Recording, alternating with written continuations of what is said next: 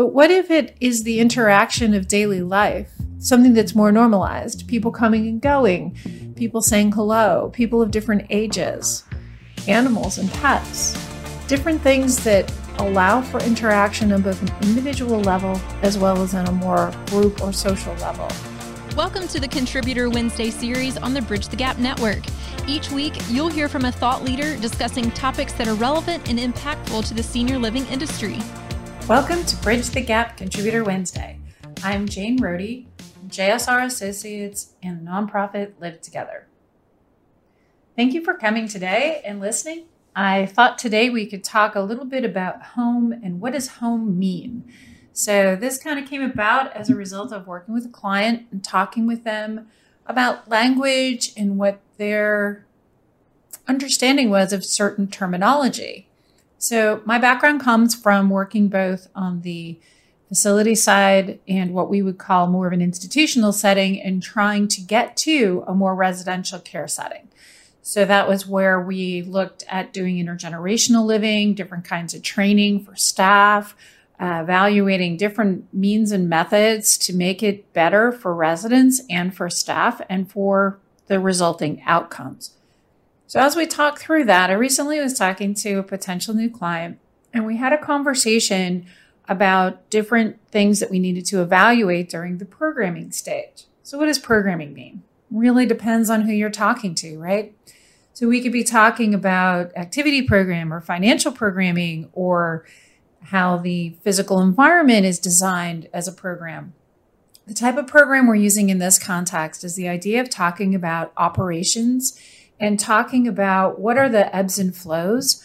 But one thing that I left out of the dialogue that was really key and important is this opportunity to talk about what is the user experience. So, what are our resident desired outcomes? What is the resident experience? What is the family experience? And what is the operational flow processes that impact those? So, the key thing to start with is really evaluating when you're looking at whether it's renovation or new construction is really crystal clear, being crystal clear on what do we want to include as the resident experience and also the staff experience because it's critical to those outcomes overall. So, in evaluating that, we started a conversation about talking about food delivery and clean and soiled and all the different types of operational flows that happen. And although we're talking about residential assisted living in this case, it came across as a little institutional. And I thought, so how do we look at those languages in the context of looking at the desired resident outcome? So when we do focus groups, we evaluate each component, each part, understanding how all of those flows that are really critical.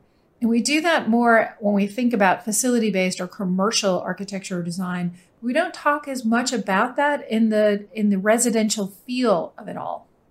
So I had this thought that after talking with this potential client, working up some information for them and explaining how the process works, that we need to shift our nomenclature slightly. So if we're going to talk about person-centered care, which we've talked about on other contributor Wednesdays, we also want to talk about it from the perspective of what do you need to know to make sure that something really is resident centered or really is focusing on the resident desired outcomes. So I also find that family members find that to be much different than what a resident may like. So when we do focus groups, I like to talk first with residents. Residents, particularly that have some dementia, are always interesting because they really tell you exactly what they think in a certain context. But when I talked to one gentleman he was talking about the dining experience and how it was too far away.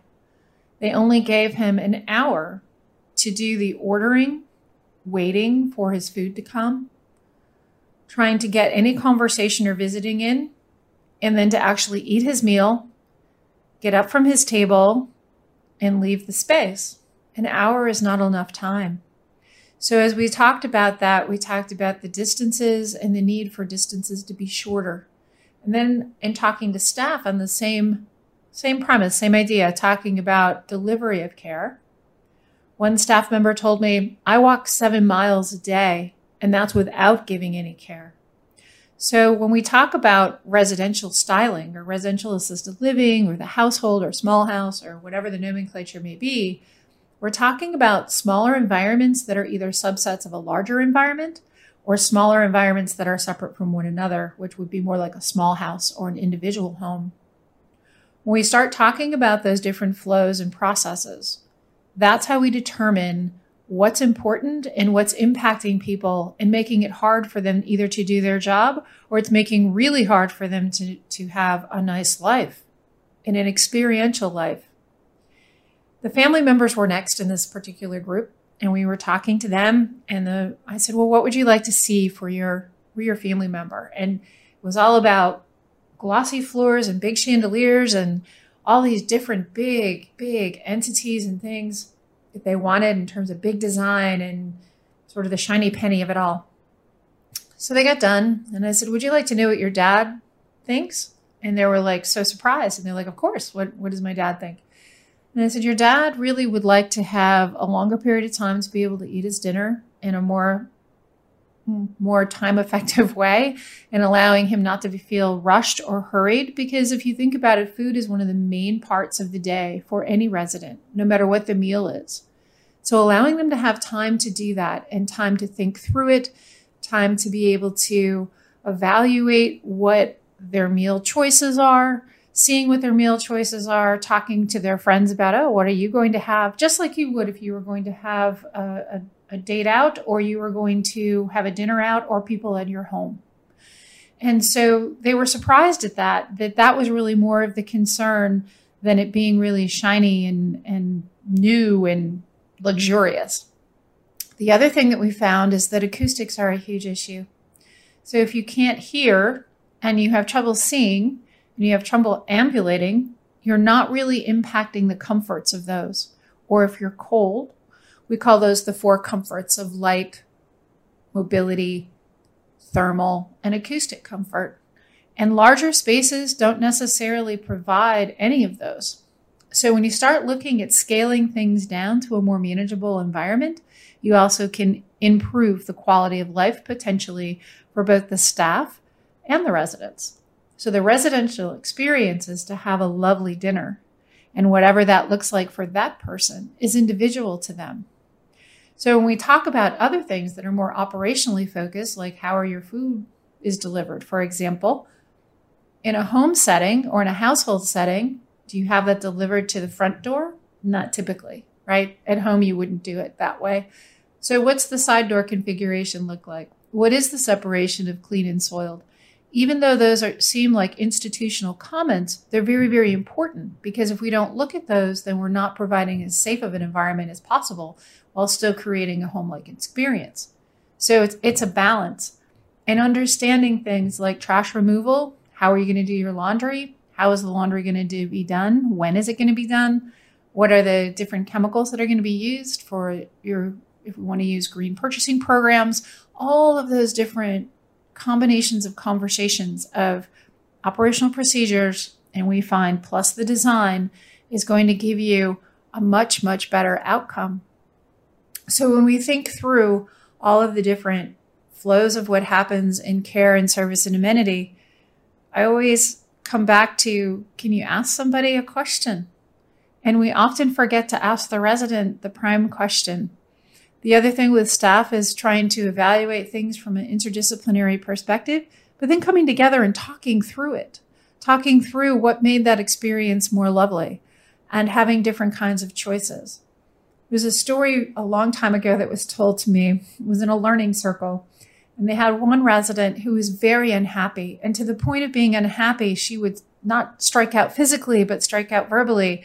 And clearly was not happy finally someone just asked, "What is what's the matter? What bothers you?" And it was, "I don't like peas. They serve peas at every meal and I just hate peas and no one hears me."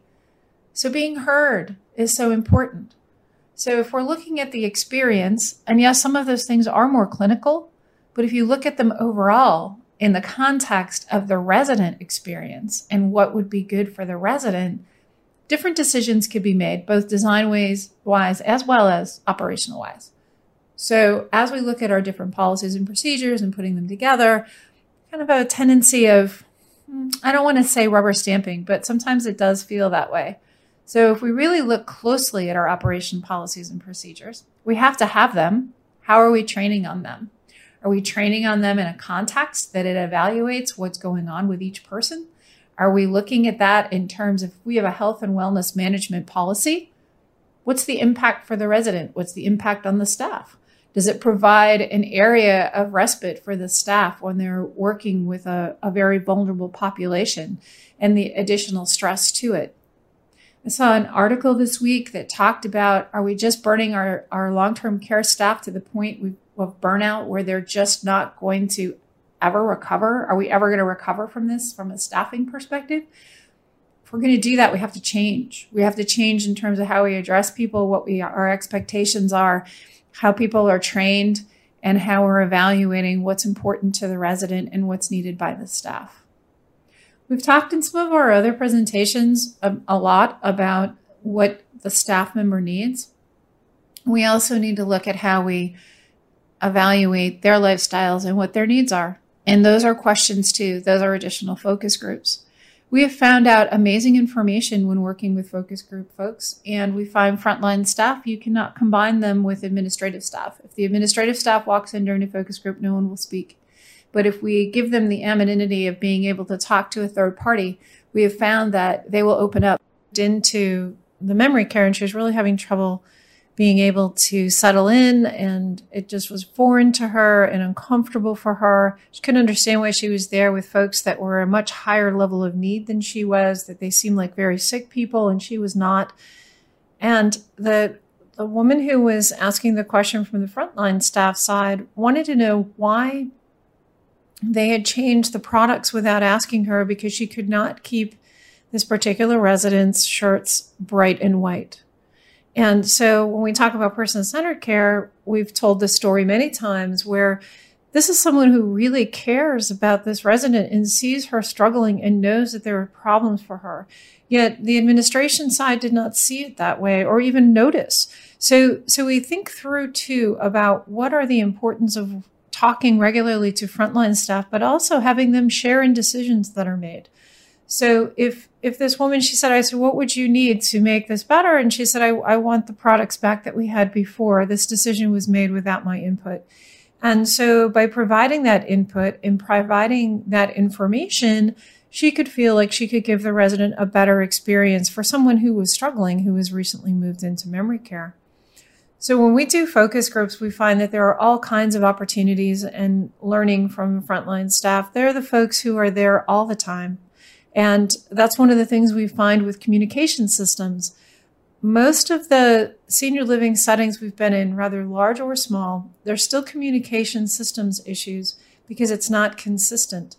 And that is something, if you can correct that, can help with staff interaction, staff interdependency in a good way, and the evaluation and the time to be able to talk to people and understand what is going on. Or if something happens and you have full communication by your staff and you don't have someone getting up from the reception desk to go find someone or paging, overhead paging. We don't use overhead paging in our homes.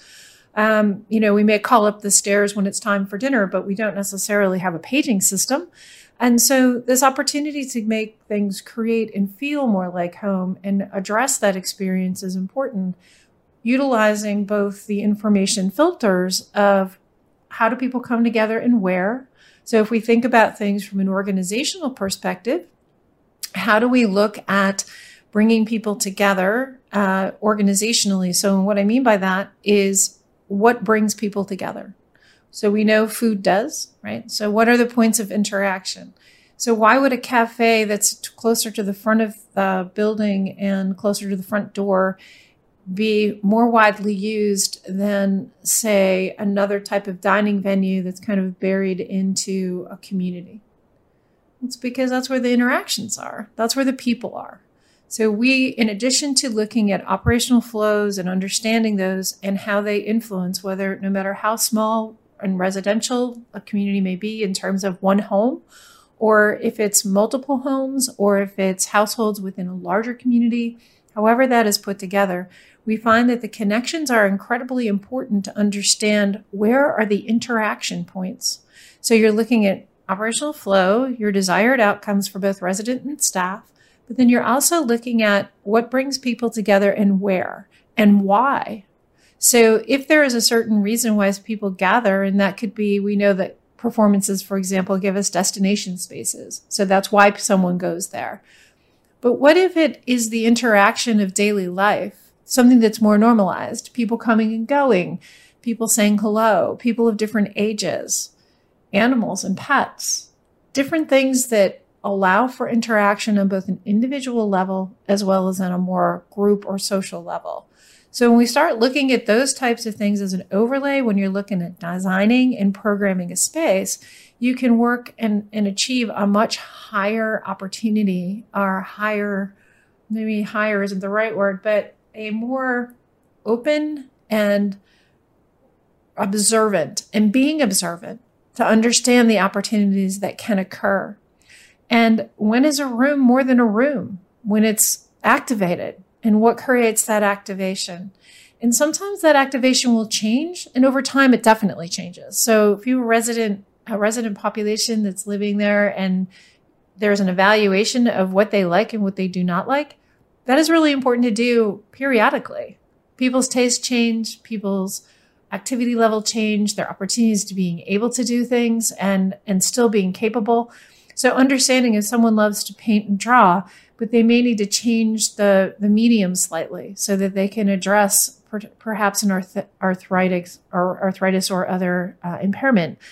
So being able to understand what's most important and as an environment gets smaller or their world gets smaller, what does that mean? So what do they want to hang on to? Uh, kind of brings us back to being Mortal, the, the book that Atul Gawande wrote, because it, it really talks to what are those different interactions and what is most important. So whether you're planning a day to day or you're planning for a large change in life that has occurred and, and how do you work through that, or you're really planning for the end time. All of those thoughts and processes to think through those in the beginning of a project in the programming process and then being able to illustrate those in a larger process of being able to look at the design and how the design works and then coupling that with the beauty of what the the operational processes and flows are. So it, it seems simple when we first start talking with people they're sort of like well what's the design process? and trying to understand the design process particularly those who are smaller operators. But I also think everyone, no matter what scale you are, is to talk through the operational piece talk to your residents and finding out what the desired outcomes are for them, understanding your staff issues, addressing the staff issues that you can. And if you can't, find other ways to address them. That's how we're going to rebuild our staffing models, and that's how we're going to rebuild being able to care for elders. There's so much work we need to do. I know that we can do it if we do it together. And with that, I would like to close out and thank you for listening to this week's Bridge the Gap Contributor Wednesday please connect with me at btgvoice.com.